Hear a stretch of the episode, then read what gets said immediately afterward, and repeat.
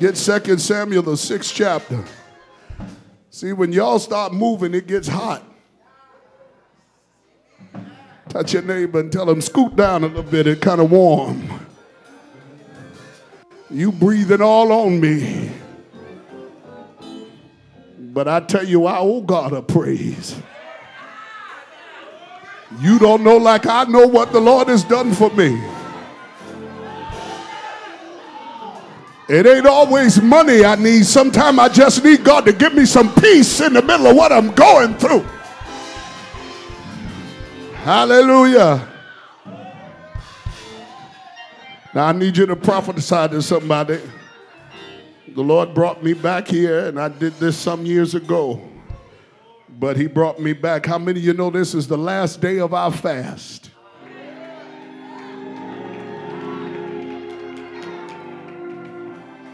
Some of y'all went disobedient and ate all your food 12 or 1 a.m. But some of you started the fast at midnight. Some of us picked it up Sunday morning. But touch your neighbor and tell them it's done. Whatever we ask the Lord for is done. So, to our visitors, we're coming out of a 21 day fast today. 21 days, as Daniel did, we ate no pleasant thing. We cried out to the Lord this is the year of our Lord 2019, and He told us to declare that this is the year of outpouring. And I believe, God, that some of you are going to shift from carnal thinking to spiritual thinking. Some of you are going to do like Nicodemus. You go sneak in, but God's going to change you even while you're sneaking in. Just in his presence is going to change something about your life. And I just want you to prophesy to somebody and tell them the next 90 days I need you to look them in the eye and tell them the next 90 days is going to be unbelievable for you. Tell them because we're coming out of a fast. And tell your neighbor, glory shows up when you're coming out of a sacrifice. Touch your neighbor and tell them miracles happen coming out of a sacrifice.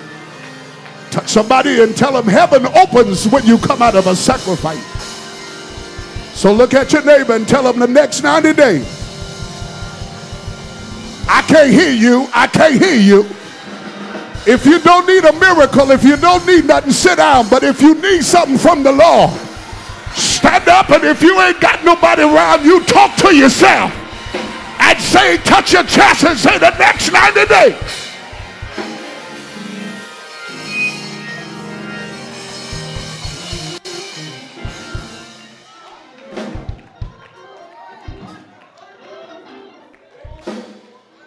So we're in 2 Samuel, the sixth chapter. We're in 2 Samuel, as I said, the Lord in strategic times, He had me to come to this text, and I'm back here today. At the inception of our ministry, He had, or the earlier days, He had me to do that. We were coming out of a fast then, and we're coming out of the fast now. And when I tell you the first time He had me to preach this, God did some things so miraculous, it was mind blowing when I preached this message, I was standing in a, in a warehouse where we had nothing but 25, 30 chairs, and we were piecing it together. I, we had dirt on the floor, dust everywhere. We couldn't get the dust up because it was a warehouse. So the saints would sweep and the dust would fall from the ceiling down to the floor. And I preached half of the warehouse because the other half of the warehouse had junk in it. It just had junk we hadn't gotten out of there yet. But we made sure, we knew that we had to have service no matter what, and we had to preach the word of God. I remember looking down at my shoes, and I had black shoes on, but I couldn't see no black nowhere. But that didn't stop God from moving. And I told the saints then, I said, God told me to prophesy and say the next 90 days. And He moved miraculously People who didn't qualify for homes got homes, cars. Things started showing up. Health was turned around. He took people and he, he, he mended hearts. He did so many things. And he said, Now I want you to come back and I want you to tell the church where you are now that the next 90 days I'm going to put my glory on top of every house in here. So even before I preach, I need you to go ahead and praise Him for the next 90 days. Right where you are. You don't need nothing. You don't need to lean on nothing. Just open your mouth and tell God, I'm ready. Say, I'm ready to do whatever you want to do. You might not need new stuff. You just need Him to do more in your spirit. You need more to do. You need Him to do more in your mind. Even my young people, you got to tell Him, say, Lord, the next 90 days, I'm ready. I'm ready.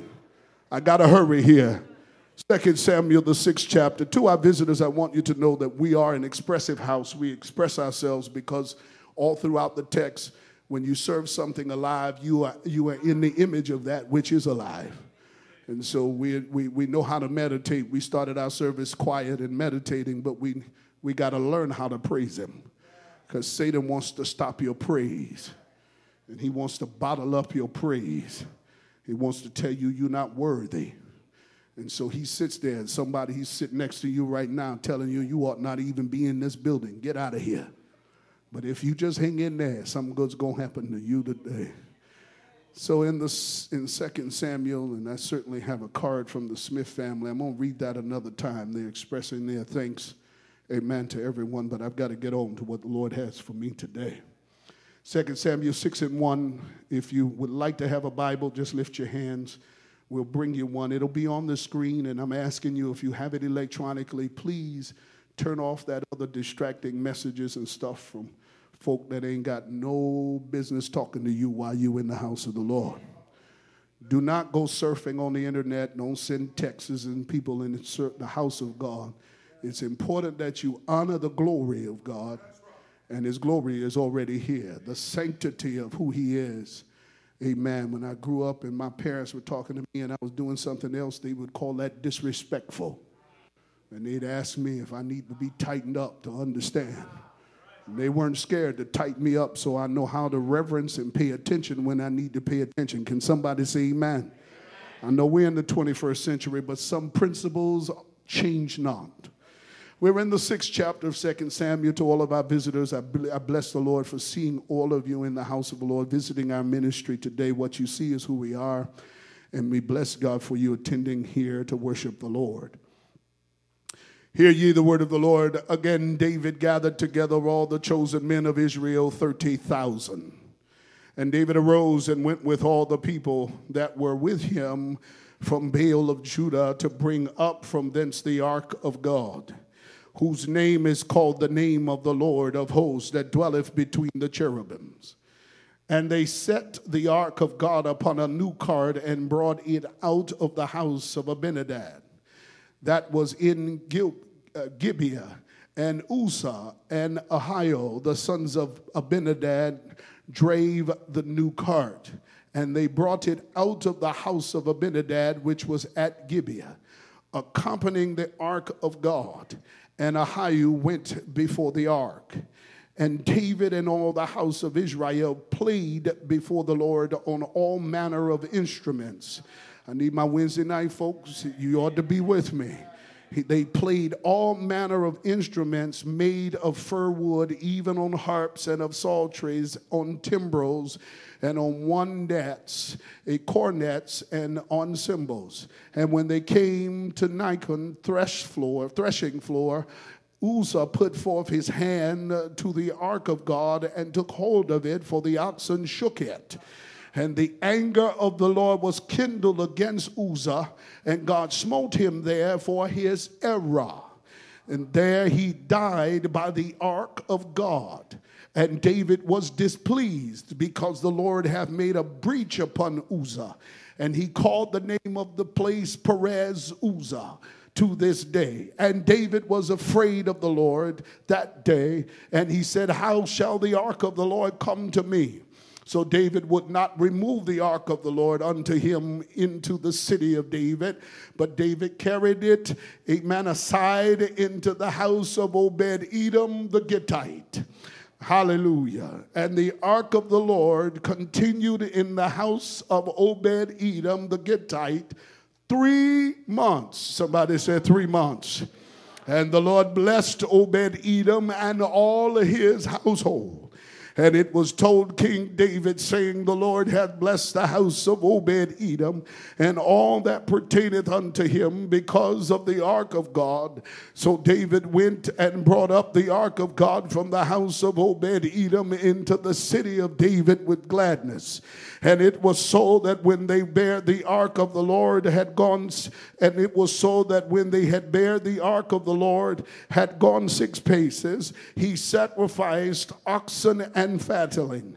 And David danced before the Lord with all his might, and David was girded with a linen ephod. So David and all the house of Israel brought up the ark of the Lord with shouting and with the sound of the trumpet. Father, we thank you and we bless you now for your word. We give you praise and we honor you. Amen. For the whole book, we thank you even right now that all of your scripture is given by inspiration of God and is profitable for doctrine, for, for, for reproof, for correction and instruction in righteousness. Lord, we're in your first testament today, but your church, Lord, mind this text for us today that we might be able to fulfill your will. We believe great things are coming. We believe your manifest presence is getting ready to fall like never before. Supernaturally, Lord, do what no man can do, no human system can do, no government can do. Only by your good pleasure and your good will. Show your hand to somebody today who never saw you, never felt you, didn't know what it means to be around your spirit. We ask you to convince them today by touching them individually. And Lord, we'll be careful to give your name the praise. Use my voice, all that I have. I don't have much today, but I'm going to offer it to you that you would use my lips to preach your word. Let your seed come forth. Let it fall upon the fertile hearts of your children. Let it take root, spring forth, and bring about a change in our lives. We'll be careful to give you glory. In Jesus' name, let all God's people say amen. Turn to somebody on your way to your seat and tell them the next 90 days. Uh, the Bible says that, a man, David calls together all of the chosen men of Israel. I'm just going to leap right into the text. Amen. And the Bible says that he makes an assembly. He has done this before. This is not the first time he has done this, but he calls the men together. Amen. And he is uh, asking of them, amen, to bring up the ark of the Lord. The ark of the Lord has been 70 plus years outside of Israel. It has been with the Philistines. Amen. And you know them. We are very familiar with them because they have an infamous member, uh, amen, Goliath. And we know that from the story of David with Goliath. And the Philistines have been a sore on the back of Israel for the longest. And so, amen, about the time of Eli the prophet, Eli the prophet, the Philistines are used of God. God uses them because Israel keeps a man going back on their promise to God. They keep being a man adulterous with God. They would just leave the creator of all things and they would go after all of these strange gods that everybody else has Dagon and Diana and all of these strange gods. And in Egypt, coming out of Egypt, Ra and the sun god. And so they are, they are adulterous people, and God is, He uses everything at His disposal. He uses every instrument He has to correct and direct his children. And so the Philistines were used by God to show Israel that they can't be adulterous with him. He's not having a menage, he's not having a man, a plural relationship with them.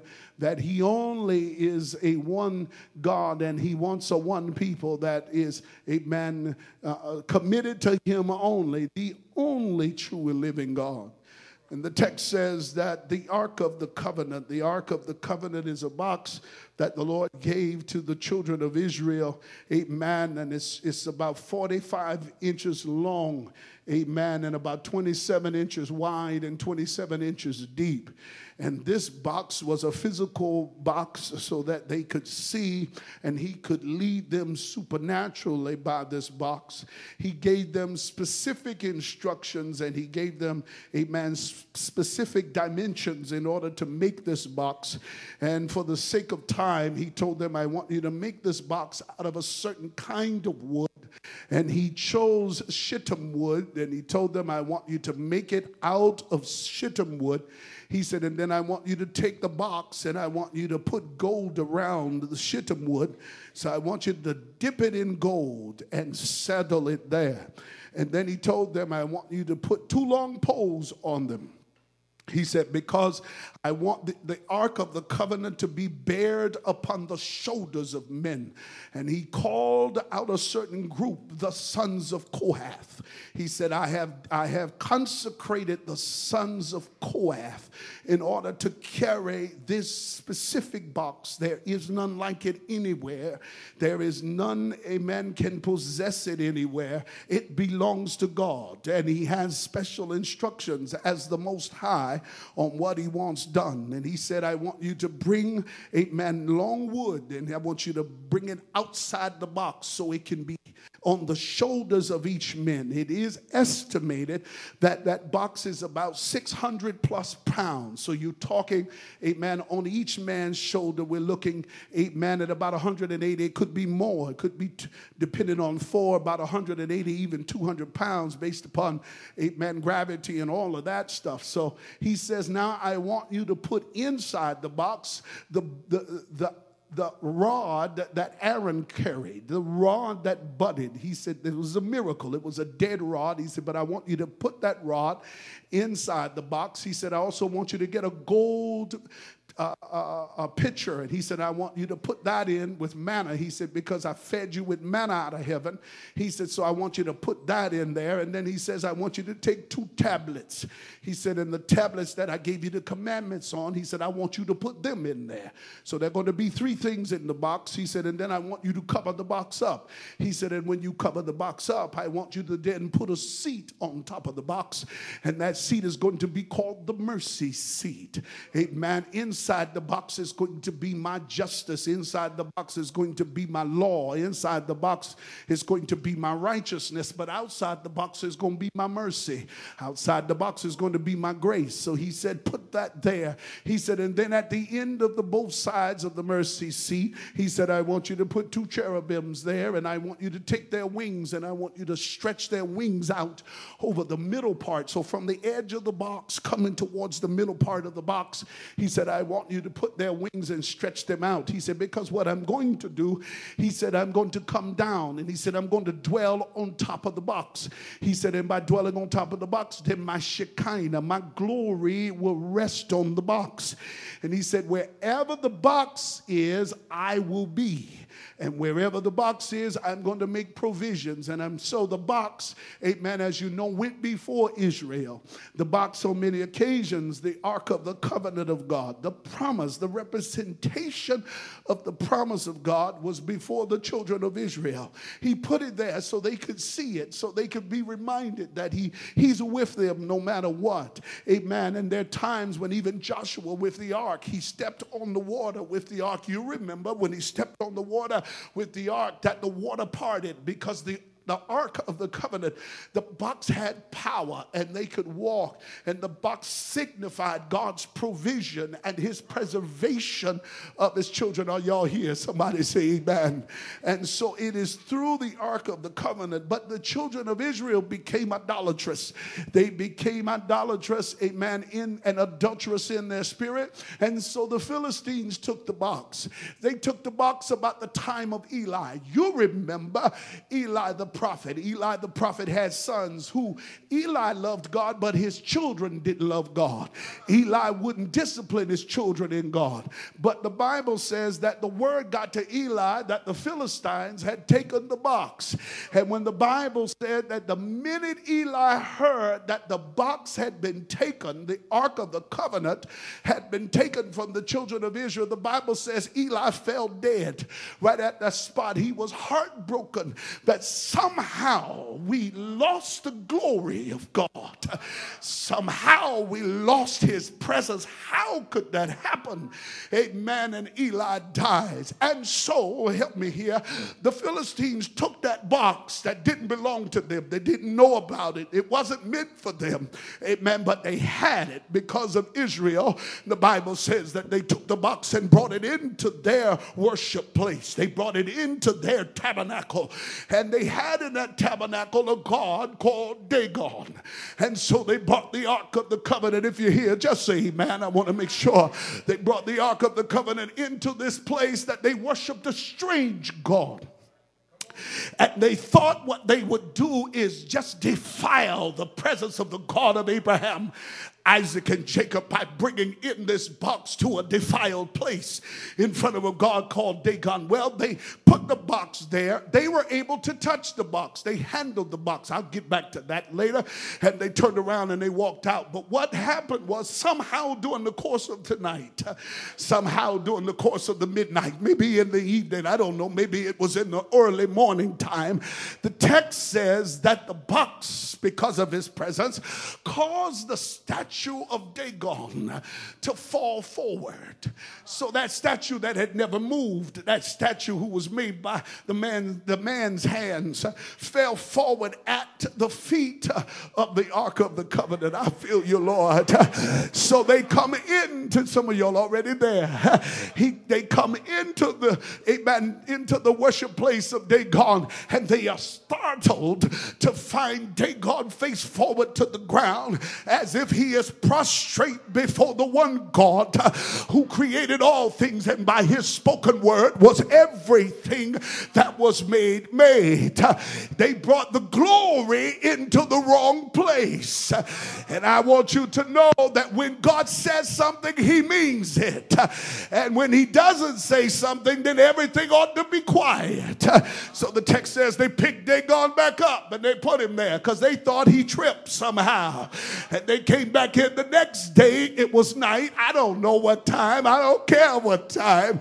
But they came in the next day, and where was Dagon? Somebody help me preach here. Dagon was faced forward in front of the box that is called the Ark of the Covenant. I'm going to pause here to tell you that God wants to know where are the prostrate workers in here and worshipers? Where are those of you that don't care what anybody thinks about me? When it comes to my God, I'll worship him how I feel like worshiping him. I'll praise him how I feel like praising him. Well, the text says that the box, the box is then taken by the Philistines and they take it out of the sanctuary and they take it to a city and they put it there. And about that time, the Lord says to David, It's time to get the Ark of the Covenant back. Israel gets her act together. The Bible says Samuel, Eli is dead now. And here comes Samuel, the next prophet in line. Samuel comes and he says, All right, let's get it together. We need to consecrate ourselves and make a commitment to the one God so we can go and get the Ark of the Covenant back. So the Bible says, I'm moving quickly to get us to the sixth chapter. Everything I told you is in num- Numbers, it is in First Chronicles, Second Chronicles, and I'm already in Samuel. And so the text says that then David decides that he's going to get the Ark of the Covenant, and he calls the brethren together because now they have subdued the Philistines, and I'm going to get my stuff back.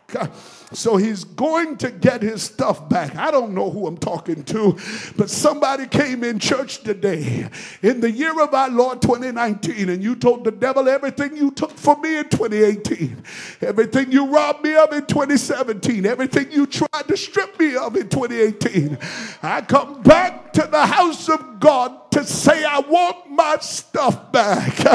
Turn to somebody and tell them, I want my stuff back. I don't want no worldly stuff now. I want the stuff that lasts me. I want the stuff that lasts me. If your neighbor ain't saying nothing, wake them up. Wake them up and tell them you can't sleep now. You can't sleep now. Listen to me. They go and they get the Ark of the Covenant. I'm hurrying, brothers and sisters. And the Bible says, and they set the Ark of the Covenant upon upon a cart. I'm in the third chapter. They set the ark upon, I'm in the third verse rather, of the sixth chapter of Second Samuel. They set the ark of the covenant upon a cart. Now, I told you that's a problem. They don't even recognize it as a problem.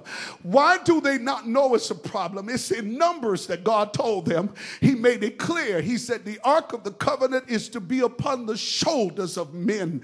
He said, I constructed it for that. But here's the thing when you are without the precepts of God and the principles of God, when you allow yourself to dwell outside of God's word and his understanding, you to do stuff that God told you not to do. When you take your eye off of God and you start looking at other people and it look like they got what you want, you start to act like they act. How did the cart get off of man's shoulders? How did the Ark of the Covenant get off of man's shoulders? And how did it get on the cart? Well, it was the Philistines that put it on the cart. They put it on the cart because they didn't know the rules and the regulations of God. Help me through here, Holy Ghost. They put it on the cart because it wasn't theirs. It didn't belong to them, so they didn't know how to handle it. I stopped by to tell you, you got to know who you are, and you got to know whose you are. You will encounter people that will not know Genesis to Revelations, but if you know Genesis to Revelations, you are held accountable according to the word of God. So the Philistines took the cart and they put it on there. Not only did they do that, help me through here, Holy Ghost, they started putting animals around the cart. So they pulling donkeys behind the cart. I stopped to tell you there'll always be somebody who will talk down about your Bible. They are talked down about the scriptures. They are talked down about holiness. They are talked down about righteousness. Their churches are filled because they never tell anybody about the judgment of God. All they tell people about is the goodness of God, the love of God, the provision of God, but they scared to tell people about the righteousness of God, the judgment of God, the holiness of God. If I had somebody here, I'd be all right, but you ought to touch your neighbor and tell him, I want the whole book. I want when he's happy and I want when he's not happy. I want when he's got specific instructions for me and I want when he says, do how you want to do. I need the whole book. So the text says, as I hurry, my time is up. They had it on the cart. So David takes it. And when David takes it, he acts like the Philistines. He was never to act like the Philistines because he wasn't one of them. He was Israel. He was the son of Jacob. Help me through here. He was the lion of the Messiah, the lion of Judah. He was called specifically and he was set aside by the, by the power of the Most High. I feel the Lord here right now. And so the Bible says that David forgot who he was because the ark had been with the Philistines so long. And I stopped by to tell somebody you're just in church for the first time and you're trying to figure out how to get into praise. I come to encourage you don't you stop trying to get into praise. Don't you stop trying to learn how to glorify God because there is a way that seemeth right, but the end thereof is destruction.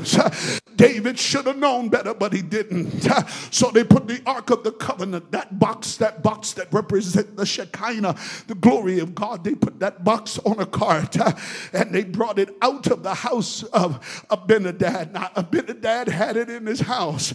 They went and got it from him. Amen. And then while they were going, they took his sons, Abinadab's son, Ahio and Uzzah. Uzzah was in the Uzzah was in the back. Ahio was in the front.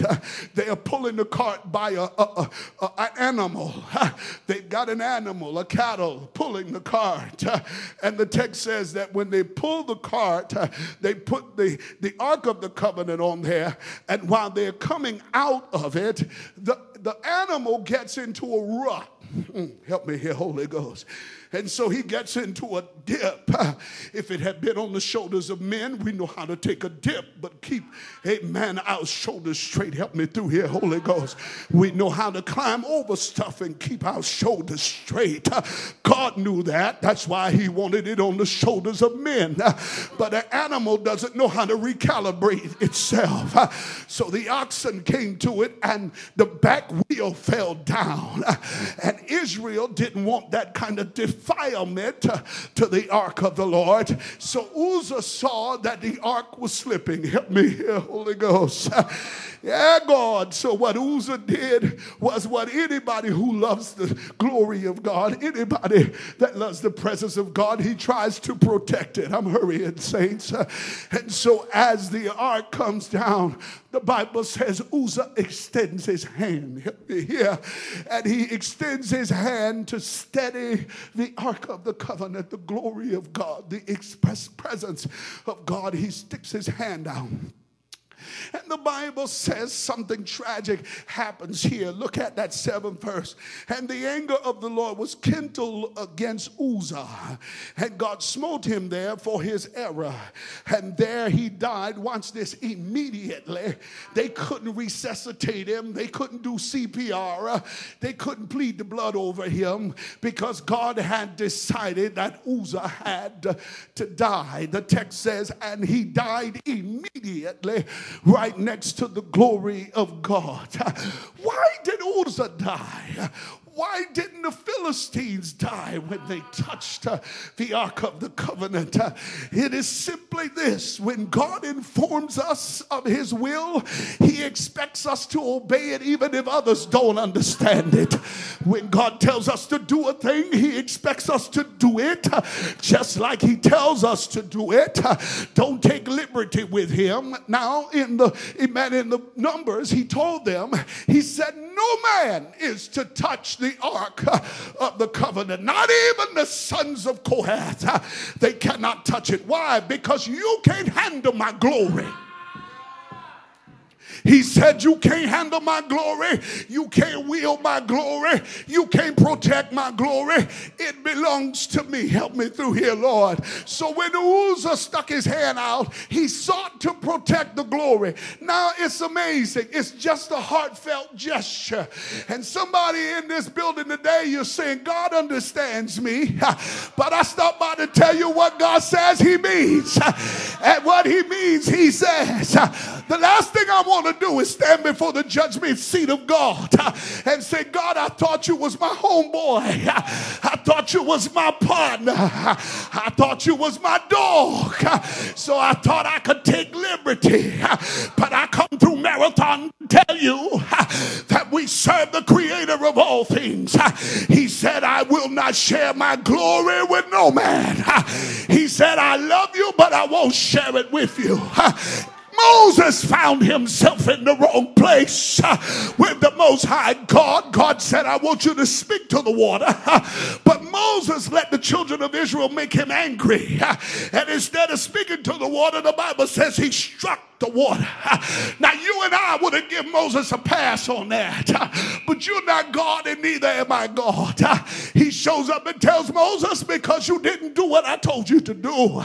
He said, You shall only see the promised land, you will not step your foot on it. I stopped by to tell you when God says, Without holiness, no man can see the Lord, you can't expect me to preach anything else but holiness, which is right to God.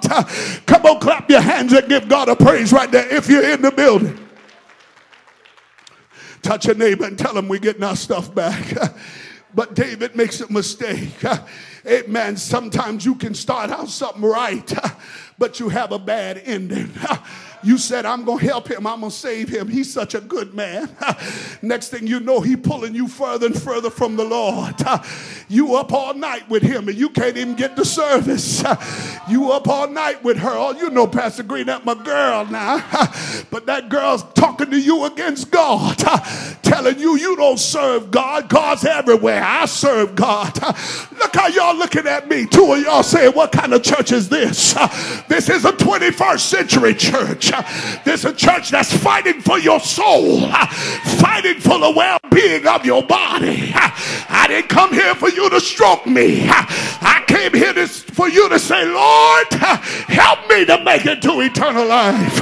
The text says to us that David becomes careless with the ark of the covenant of God. Now, I need to remind you this is the 2019, this is the year of outpouring that we ask God to pour his glory out on us. Uzzah dies right there. Everybody sees him. Abinadab sees him, his daddy. His brother Ahio sees him. Everybody immediately becomes afraid. They're afraid because of the Ark of the Covenant. And the Bible says that David was displeased. David is walking around. How could you do this, Lord? How could you let him die? You know what I'm doing. How could you let her get in this situation? How many times some of us have walked the floor in the house? How could she get this sickness? How could he be in this situation? That's my child. I served you 30 years and my child going through this. I want you to know that every one of us has to give our own account to the Lord. You might raise them in the church, but sometimes the church is not in them. And they got to look how y'all acting. You can be in the church and not have the church in you. But I come to tell you, I not only want to be in the church, but I want to have the church all over me. And the text says, as I hurry here to my close, the text says that David becomes displeased now with the Ark of the Covenant because the Lord made a breach upon Uzzah. And he called the name of that place Perez Uzzah. Until this day, he said, Perez Uzzah, the place that God breached. And I come to tell you, David is very careful to make sure they remember. We will remember this place. That here we got to do what God tells us to do every time He tells us to do it. I'm hurrying, and the ninth verse says, And David was afraid of the Lord that day and said, How can the ark of the covenant come to me? So David asked the question. He says, How can I take this ark now back to, to the city of David, Jerusalem, with me? How do I know that I can trust God? How do I know He won't spaz out on me? And David becomes afraid. Somebody in here, fear has got you schizophrenic in your mind. You asking God crazy questions because you're scared. But God said, I have not given you the spirit of fear, but of love and of power and a sound mind. You got to recognize when fear fear comes on you. And you got to say, Fear, no, no, no. Goodbye, fear. You ain't welcome here. The God I serve is able. And so the Bible says that David does this. He says, Let me find somebody who can hold it for me. And then the Bible says there's a man, a Gittite there by the name of Obed Edom. God, I feel him here. Oh, Obed is just a regular man standing among the crowd, I believe, standing there ready to take the ark back into Jerusalem. But he is then chosen to bear the glory of God in his house. What do you do when the glory chooses you? And no matter what you do, you can't shake the glory. The glory shows up in your car, the glory shows up in your house. You'd rather not have God pestering you. Lord, I want to do what I want to do.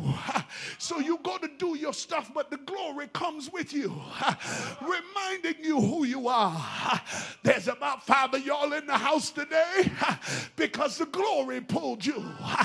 The love of God pulled you. You'd have still been in the bed, but He made you lose sleep this morning.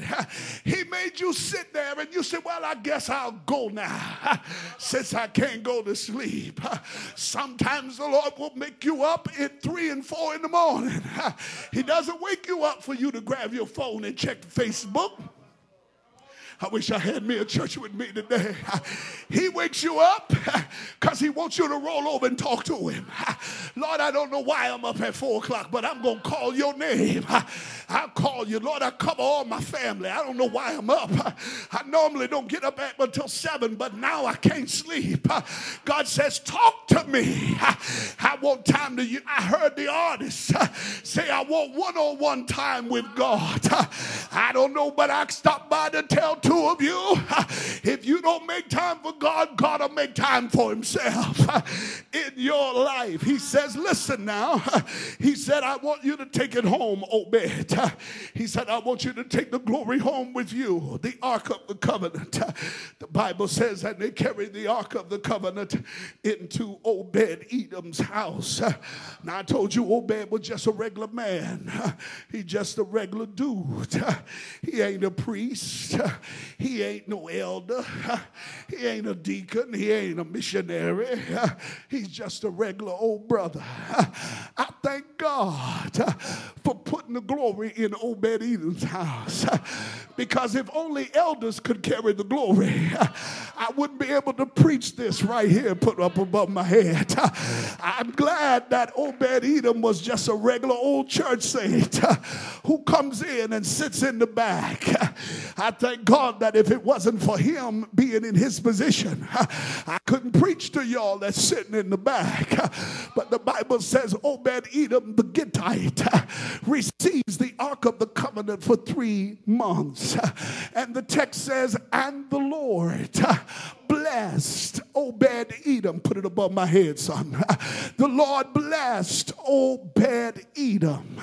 Now I want you to underscore that in the scripture. If you got your Bible, underscore it. Because wherever the presence is, the glory shall be also. Wherever the Shekinah is, the provision of God shall be also.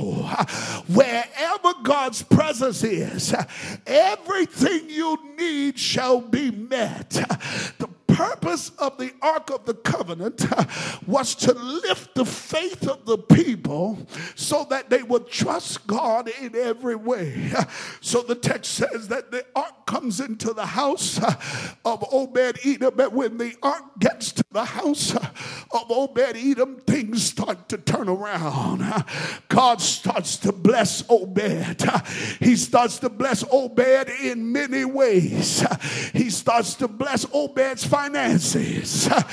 Obed's eh, man bills could have been behind, but because the Ark of the Covenant is there, God starts making the dollar stretch, and stuff is left over where you didn't have nothing left over. Our God, He starts to mend the marriage that Obed has. We know he's got sons, so he's got sons, he's got to have a wife. He starts stepping into the house of Obed Edom, and he starts becoming a marriage counselor to Obed Edom. Why? Because the glory, I need help here. The glory is there. Then he starts dealing with Obed Edom's children. The children start to prosper. Coming in the house with C's and D's, barely making it. But because the glory is there, the grades start coming up C's and B's. B's and A's. They start moving from the back of the class to the front of the class. I stop by to tell Marathon this is the year that God moves us forward because the glory rests in the house of God. Now, the text says that Obed starts to prosper, his cattle starts to produce like never before. Money's coming from everywhere because the glory of God sits in his house. I pause to ask you, what are you going to do when the glory comes? Matter of fact, I'm going to make y'all mad. If I told you today that the glory was coming to your house, how many y'all have to run home and get some stuff out of your house? How many of you have to move some stuff out of your house? I need me a real church. How many of you have to lift up that mattress and pull that secret stash and pull it out of your house? How many of you have to go to the medicine cabinet, take that little bit of flour? I say flour and pull it. Don't you think that everybody's here and there's nobody in the struggle? I tell you, 90% of us in the struggle. Touch your neighbor and tell them you'll have to go home and get some things straight. Somebody will have to go home to your favorites on that iPad. Go back to your favorites on that iPhone. And you'll have to take that favorite out. Why? Because the glory is getting ready to come to my house. You know how we do when people visit us. We tell the children, clean up, clean up. Miss Rosa them coming over. I don't want Miss Rosa to see no bad, dirty dishes. Get that kitchen clean. I wish I had me a church here. You go tell your children that won't wash their won't wash their clothes. Get your filthy behind up. Miss Rosa there might walk through the house, but I stop by to tell you, Miss Rosa ain't the glory. Miss Rosa ain't the presence. Miss Rosa ain't anointing. Walking into your house, touch a neighbor and ask them what you need to do to get things straight. Put it above my head, son. I need more. Touch your neighbor and say, You got to make some changes because the glory is coming. Matter of fact, say it again. Say, Excuse me, let me state it right. I said, Look back at him and say, Excuse me, let me state it right. Tell him we got to make some changes. Tell him because the glory is getting ready to come to our house. Touch your neighbor and say, The next 90 days. Tell them something's going to happen in the next 90 days. Now we've come through a fast. And for somebody to fast saved your marriage. But the next 90 days, God's going to give you your love back. He's going to give you your intimacy back. He's going to give you your desires back. But you got to know that the glory is coming to my house. Touch a neighbor and tell him, come on, we got the glory coming.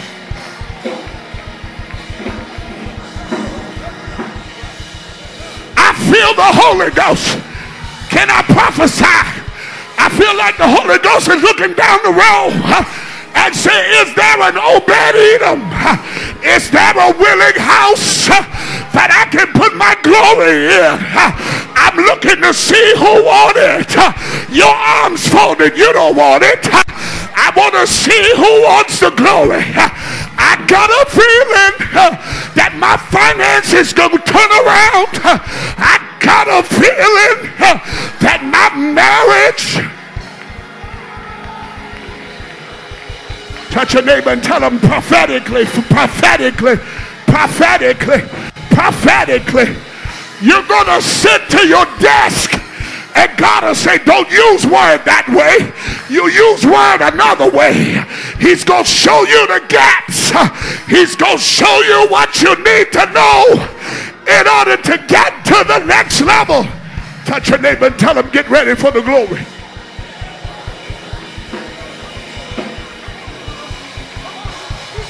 I, am waiting on the sound. I'm waiting on the sound like the children of Israel. Son, I'm not going to ask you no more. Come on. Listen to this. Here's what the Bible said. And when the glory started coming down, said David told him, say, play the harp.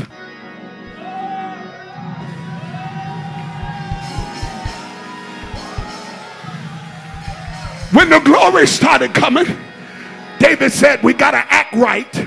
Touch your neighbor and say, Act right. Act like you know. He said, Here comes the glory. He said, I need the tabrets and I need the coronets. I need them playing right now. Bless the Lord on the high sounding cymbal, on the low sounding cymbal. Tell your neighbor, we get ready to dance. Because the glory it's going to take my medical situation and it's going to turn my medical situation around. Those of you that are lonely, the next 90 days, he's going to introduce you. Touch your neighbor. Tell him, let's get ready for the glory.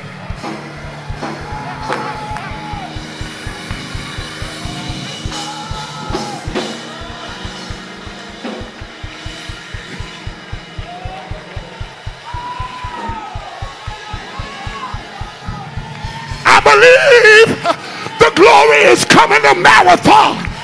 That when you walk in, you're going to start coming out of your coat because I feel the power of the Holy Ghost.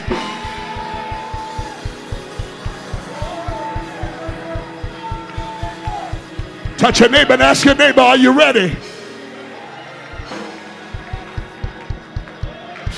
Tell your neighbor, we're getting ready to do something crazy. Some of y'all ain't saying it. Touch your neighbor and tell them we're getting ready to do something crazy. Somebody ain't gonna understand this. Touch that neighbor again and tell them you might not understand. But the weapons of our warfare are not carnal my mind might not understand this, but my soul. Tell your neighbor, we're getting ready to fight. We're getting ready to fight. All right, now this is crazy. This is crazy. Put the next, put 13 up. I think it's 13.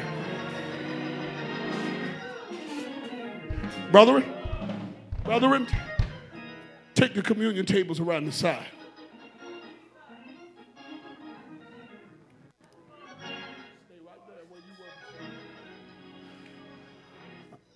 Touch your neighbor and say, Come on, stand up. Come on, stand up. We get ready to do something. Touch your neighbor, tell them, Come on, stand up. Tell them you ain't got time to sit down now. If you walked in here, you're going to have to walk now. So the Bible says that when David saw Uzzah die, David knew that God was serious about his precepts and his principles. So then David then started to change things. So the ark coming out of Obed Edom's house, let me catch you up. So the word got back to David that Obed Edom's house is being blessed everywhere. Said the children making straight A's. Said Obed has paid, off all his debt. That the house is being blessed. Obed and his wife ain't fussing no more they back, they might have a whole nother set of kids.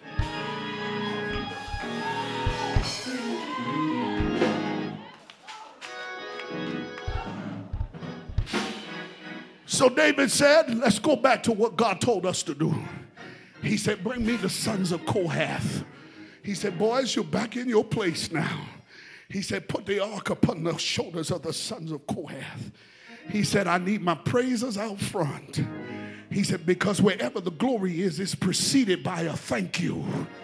He said, so put the praises up front. He said, and I'm going to do my part. He said, I always danced before God my whole life. He said, so I ain't about to change nothing now. I need about 10 praises. You praise your way through that last hell attack, and you ain't about to sit down on your praise now. If I need a blessing, I'm going to get it through my praise.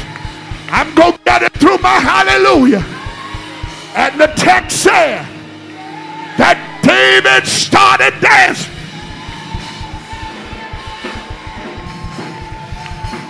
Look how y'all looking at me. And the text said when David started dancing, that the sisters started praising and that the brothers started shouting, Where are you, brothers? Where are you? Then the glory came down on top of the ark. But here's what David said David said, Bring me the fatted calf and bring me the bullock. He said, I'm going to do what I know works. He said, I'm going to take six paces. One, two, three, four, five, six. Now he doesn't stop on the sixth pace, but he goes one extra so that he can give God a little bit more than what he asked for. Then the Bible says he stops, turns around, and sacrifices something. Because wherever the glory is, you got to be willing to give some up to get something back. You can't be healed if you're not willing to glorify the healer. You can't be delivered. So he counted them out. Touch your neighbor and tell him we get ready to do something crazy. Everybody that wants the glory in your house, find you a place along the wall and up front.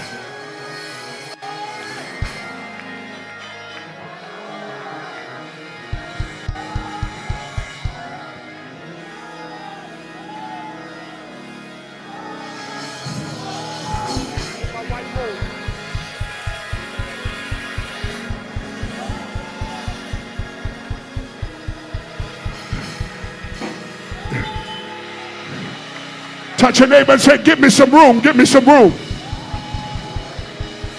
You got to have one line, one line. Sister in the corner, come on around to the middle. Come on around to the middle. Everybody follow her. I need one line. Sister Vines, I need you in the middle.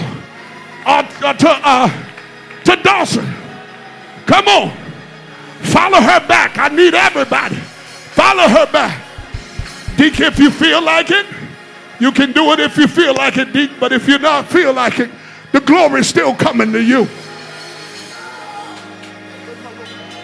So the Bible says that David, now let me give you this before we do it. I need to fill that gap right there. Brother Cliff Broom, come on around to the sisters. Mama, I need you to tell your babies what we're getting ready to do. Tell them we're doing something in the supernatural. Tell your baby what we're getting ready to do. We plant this in him. Tell your baby what we're getting ready to do. Tell your baby what we're getting ready to do. Tell your grandson what we're getting ready to do. What are we getting ready to do? Tell them, babies. Tell your baby. We get ready to take six steps. And when you get to your six and a half step, I want you to turn around and I want you to figuratively slay something before the Lord. Slay your attitude. Slay your nasty disposition. Slay your struggle. Whatever it is, say, I kill you right now. Because the glory is coming. If you're addicted to cocaine and nobody knows you're addicted to cocaine but you, turn around and say, Cocaine, I sacrifice you because of glory. So the Bible says that David put on his linen ephod. So I put symbolically on the linen ephod of the Lord. And I believe by you time you take six steps, somebody's going to be filled with the Holy Ghost. Somebody's going to be slain in the spirit. Somebody's going to be on the floor because the Shekinah we call upon you. Let your fire fall. Touch your neighbor, say, let's go. Y'all walking this way. We all walking this way. All the way around. Bell, y'all got to come up. Because you're going this way. Remember, nobody out of step. There is no disobedience in this house. Because the glory is get ready to show up. Touch your neighbor and say the next 90 days. Go ahead and praise him. Say, Lord, I thank you right now. Say, Lord, I thank you right now. Every fear, you get ready to take them fears from me. Everything I ever did where I failed you, you get ready to correct my life. In the name of Jesus. Y'all ready? Let's take our step. Take a step. One, two, three, four, five, six and a half. Now sacrifice something.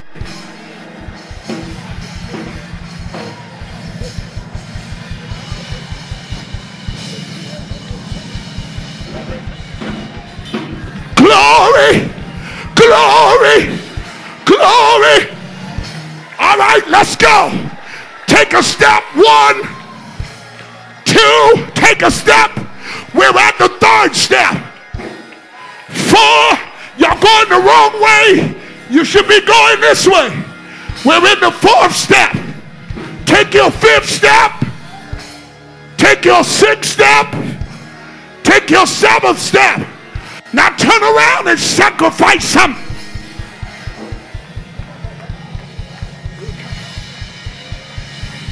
Somebody sacrifice sickness. Sacrifice that disease. Sacrifice that thing that's bothering you. Cut it up.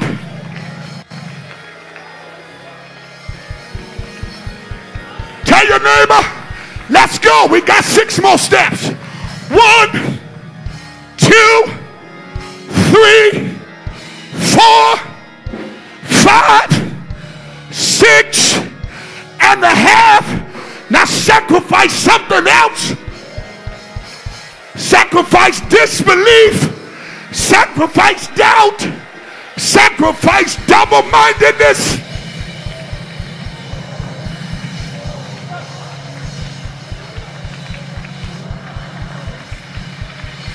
I hear the Lord saying, Give me one more. Give me one more. Tell your neighbor, let's go one more. Let's go one more. Shaya Baseta. Ready? Let's go. One step. Two step. Come on, Holy Ghost. Three steps. Four steps. I feel you. Five steps. Six steps. Six and a half. Now I want you to sacrifice for your household. Everything in your house. Your children Sacrifice for your grandchildren. Those that are in the streets. Tell the devil my family's coming out.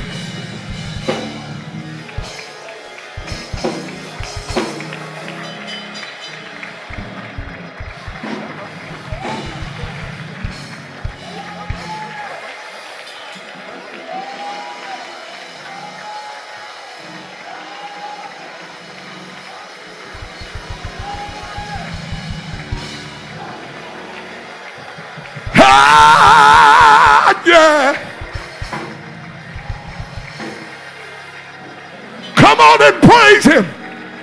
Come on and praise him. Give him a praise for the next 90 days. Things are going to change.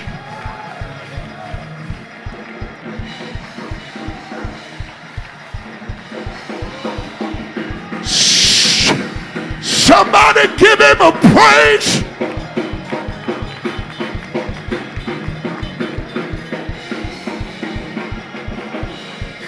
Somebody say, Lord, I'm ready for your glory. Say, Lord, I'm ready to receive your power. I'm ready to receive your blessings. Say, whatever you want to do. Say, whatever you want to do. Say, I give you free reign to do it right now. Not only in me, but do it in my brothers. Do it in my sisters. Do it in the children in the name of Jesus. Come on and praise him. Come on and praise. Y'all got to do better than that. Come on and praise him. Come on and praise him. All over the house, come on and praise him. Come on. Come on in every corner, brother, and clap your hands. Lord, I want you to fix every situation. I ask you to fix every circumstance. Those that are mourning, take the mourning clothes off of them. Give them the clothes of praise. Give them the clothes of dancing. Satan, I bind you. I bind you in every life. I bind you in every home. I bind you in every job. For Lord rebuke you for the glory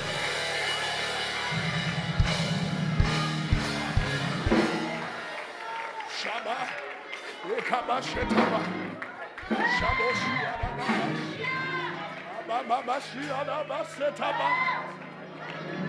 Oh, Shababashi. Ekababa Shetaba. Okababashi Abase.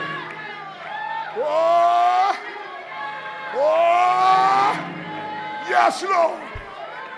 Yes, Lord.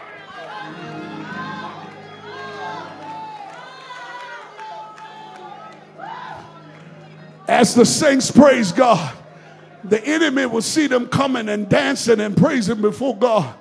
They say, them people crazy. But through their praise, God will supernaturally start turning the enemy against themselves. So somebody starting tomorrow, your manager's gonna have a different attitude. Don't you dare open your mouth and say, I'm lucky. You open your mouth at your desk and say, The glory has come to me. The glory has come to me. You get that call, you hadn't gotten that call in years. Maybe it's a dad, maybe it's a relative, maybe it's somebody who should have called you. And all of a sudden they call you. Don't you pick that phone up with no attitude. You say, Lord, the glory has come. And you deal inside of what God says He's going to do for the next 90 days. Somebody need to apply for a job that the devil told you you're not qualified for. Go put your resumes in the atmosphere. You may not be able to work full time, but you get that business plan out in the next 90 days. You write it down and you get that business plan out in the next 90 days. Whatever you're complaining about, believe God to act upon it. Pain in your body, I'm believing God to ease the pain out of your body. We didn't ask you for one dime. So when you leave here, you know there are churches who believe in the supernatural power of God.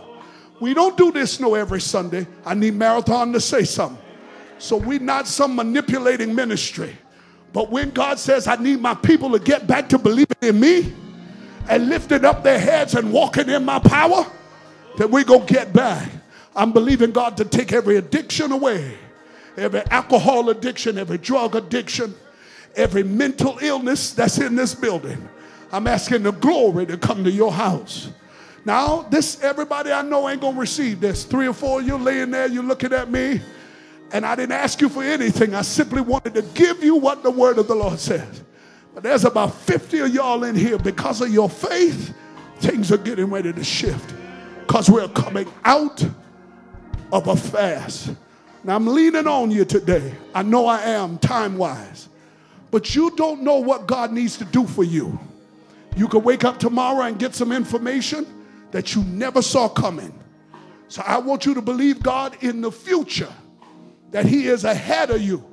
That's what's ever coming in the next 90 days. God already knows.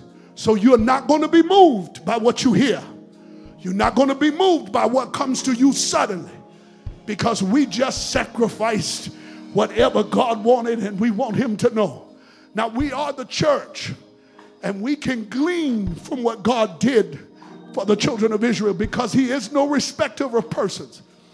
And the same God that moved for Israel is the same God that is alive in the church.